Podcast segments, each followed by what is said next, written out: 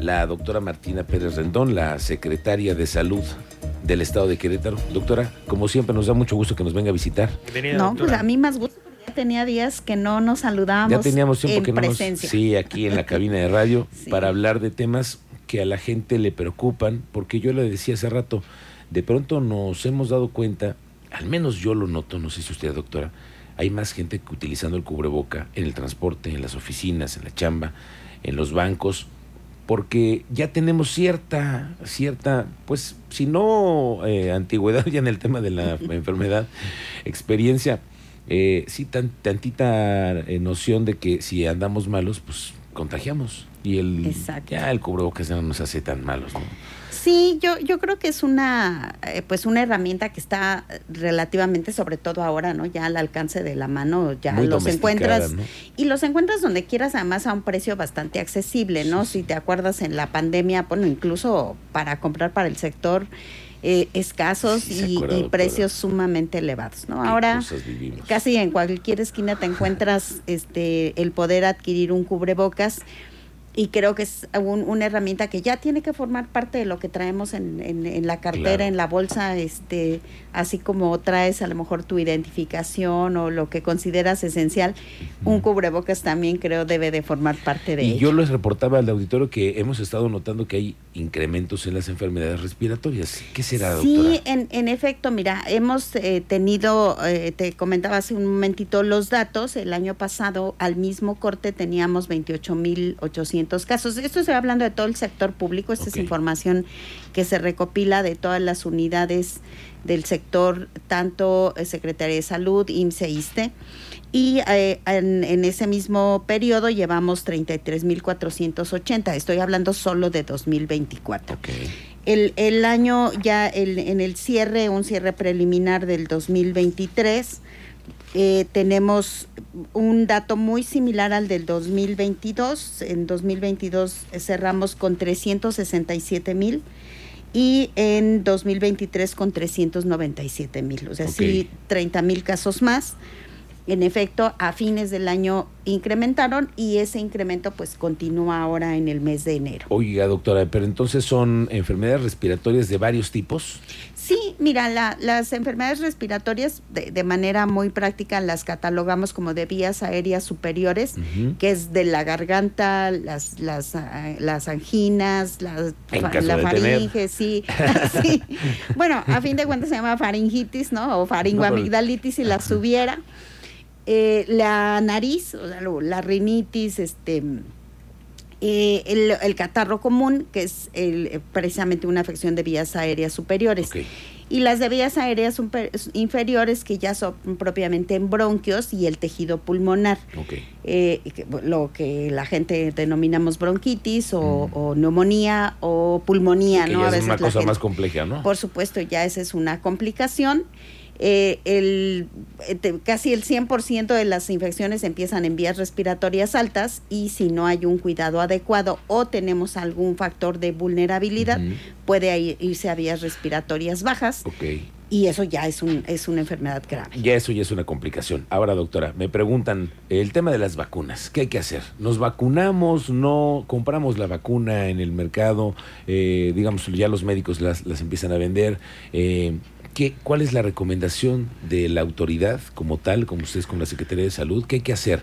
Y, sobre todo también para los adultos mayores. Entiendo que ha habido jornadas para vacunar contra la influenza y siguen, van a ser, ¿cómo es? Cómo está la bueno, pero primero puntualizamos el tema de influenza, ¿no? Seguimos eh, avanzando en la aplicación, llevamos ya un 88% de avance. Sin embargo, el grupo que en donde observamos que hay un poquito más de rezago es el de menores de 5 años, el de 6 a 59 meses. Ahí, bueno, pues dependemos de que el responsable o el tutor acerque al pequeño a los módulos o su centro de salud para que reciba la vacuna.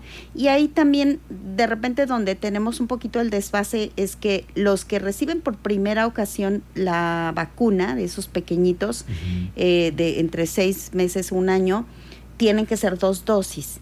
Entonces no regresan a la segunda dosis, solo le aplican una y no regresan a la segunda. Porque a veces la primera te da reacción, hay pues enfermedad y eso ya no te hace regresar, eh, doctora. Es, sí, un poquito, pero recordemos, y qué bueno que haces esta pregunta o este comentario, porque la vacuna de influenza no produce la enfermedad coincide, o sea, ahorita hablábamos, hay un número importante de enfermedades respiratorias, coincide con que pueda haber una enfermedad respiratoria en incubación, te ponen la vacuna y presentas un cuadro respiratorio, pero era algo que ya estaba ahí. Sí, sí, sí.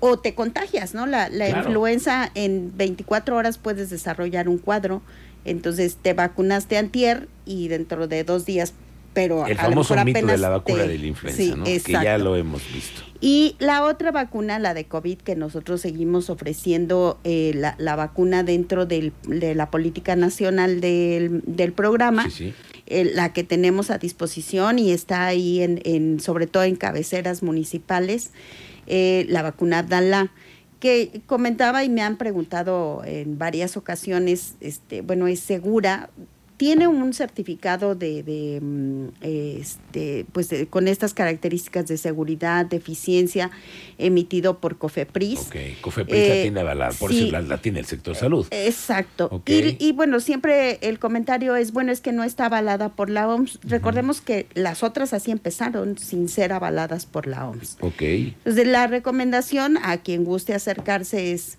si tienes más de cuatro meses que te aplicaste la última dosis y sobre todo si hay alguna vulnerabilidad como es eh, que seas adulto mayor, los pequeñitos que no han sido vacunados, eh, si eh, hay hipertensión, obesidad mórbida, diabetes, que son de los principales factores de riesgo que identificamos en la gente que se complica. Y por supuesto, si alguien desea aplicarse la, la que se está disponiendo de manera comercial y que ya tiene también sus permisos de uso regular en México, pues pueden acercarse y aplicársela. Mientras esté en la certificación de COFEPRIS, ¿no? Exacto. Eso es muy importante. Y también me han preguntado que si, eh, este, si no la aplicamos cada año, todavía no hay algo, eh, la propia Organización Mundial de la Salud no ha hecho una recomendación en ese sentido de este, una revacunación cada año. Creo que como población en general, pues sería sumamente complicado el que se dispusiera del recurso financiero y la productividad de la vacuna para que a todo, así como nos vacunaron al 100%. Otra vez volviera a haber otra una jornada, ¿no? Exacto, pero creo que sí, eh, el, camino va a ser muy similar a lo que sucede con influenza, a grupos vulnerables, grupos que pueden presentar esa complicación que hablábamos de la neumonía, a ellos seguramente irá dirigida y en su momento la Organización Mundial de la Salud sacará esa recomendación. Ahora, eso es muy importante también el, lo que ha hecho el esfuerzo del gobierno por además tener una clínica que atienda a los pacientes que han tenido secuelas del COVID, que es algo que pues seguramente puede seguir incrementándose los números de los, los cuadros. Sí, por supuesto. Y mira qué bueno que mencionas, porque eh, sí, ciertamente el, este, esto, el ver a la gente con, con el uso de cubrebocas es como ya más habitual. Eh, creo que ya hay un poco más de conciencia en que si tengo una enfermedad respiratoria, tengo que proteger a los demás usando yo cubrebocas. Eh, este, sin embargo, el COVID sigue aquí, sigue habiendo casos, menos de lo que hubiésemos esperado, pero sigue habiendo casos. La positividad se ha incrementado. Hace tres, cuatro semanas andábamos más o menos en el 5% y ahora estamos alrededor del 11%. Aunque son pocos casos, sí de, de, de esos poquitos que, que, identificamos, pues el 11% salen positivos a, a, a COVID-19 también es muy importante que la gente identifique que esto es lo que muestreamos, pero hay mucha gente que no se muestrea y que seguramente está cursando con un cuadro de COVID. Entonces, utilizar el cubrebocas, pero también este, pues, el proteger a, los demás y todas las medidas preventivas. A ver, doctora, le quiero hacer una pregunta del común de, de la gente sin pasar a la parte de las personas vulnerables o que forman parte del, de la tercera edad una edad promedio de los 20 a los 50 años, que te vacunaste una vez, hay que volverse a vacunar, hay que pensar en volverse a vacunar, ¿qué han pasado? ¿Dos años, tres años? Sí, recordemos que el esquema inicial prácticamente de todas las vacunas eran dos dosis. Eh, que si, bueno, y si comparamos, por ejemplo, con la vacuna de sarampión de los niños, ¿no? Se les pone una vacuna al año de edad y un refuerzo a los seis años. Esto hace que tu sistema inmunológico se refuerce y, esté más alerta para cuando estés en contacto con el virus, eh, este, se active y te pueda proteger. Lo mismo sucede con la vacuna de COVID, por eso eran dos dosis, una primera, una segunda que reforzaba esa respuesta inmunológica para que cuando te enfrentaras al virus tuvieras una mejor capacidad de respuesta al enfrentarlo.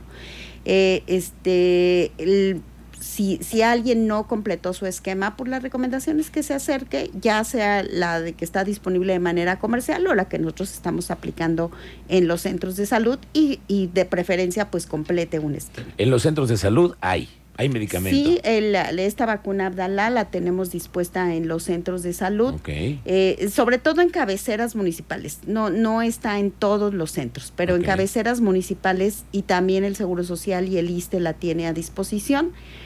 En el módulo que nosotros todavía tenemos ahí en el área de mm, Plaza de Armas, tenemos tanto vacuna contra influenza como la vacuna contra COVID. Ok, doctora, todavía van a ser meses en los, bueno, no meses, pero es un, al, fin unas semanas en las que vamos a tener cambios de temperatura y entonces podremos tener que hablar todavía seguramente de enfermedades respiratorias, ¿no? Pero ya veamos de salida. Pues bueno, eh, oye, la verdad es que es tan desconcertante el clima y que también eso favorece, ¿no? La presencia de enfermedades respiratorias, estos cambios bruscos de temperatura. En la mañana salimos con una temperatura baja, eh, este, y a mediodía ya hace calor y en la tarde vuelve a hacer frío. Eso también favorece que se presenten las enfermedades respiratorias. Por supuesto, ya acercándonos a marzo, que la temperatura es más constante, ya más cálida, pues disminuye también la presencia de estos casos. Bueno, qué bueno que le damos una repasada a todo ese tema. Doctora, le agradezco mucho esta charla y estamos a la disposición como siempre. No, pues al, contrario, un, gusto poder estar aquí contigo y cuando, cuando consideres necesario, nuevamente estamos por acá. Gracias, muchas gracias, doctora. Gracias. Es la doctora Martina Pérez Rendón, la secretaria de Salud. Ya escuchó usted, la vacuna existe, está en, las, eh, en la institución de la Secretaría de Salud. Ahí usted la puede encontrar.